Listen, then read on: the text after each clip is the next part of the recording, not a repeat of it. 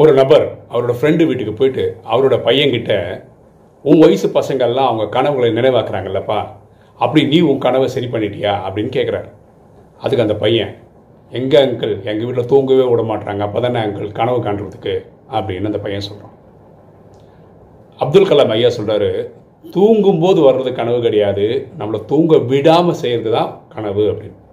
நம்ம லட்சியத்துக்காக உழைப்போம் வெற்றி பெறுவோம் சந்தோஷமாக இருப்போம். எண்ணம் போல் வாழ்வு.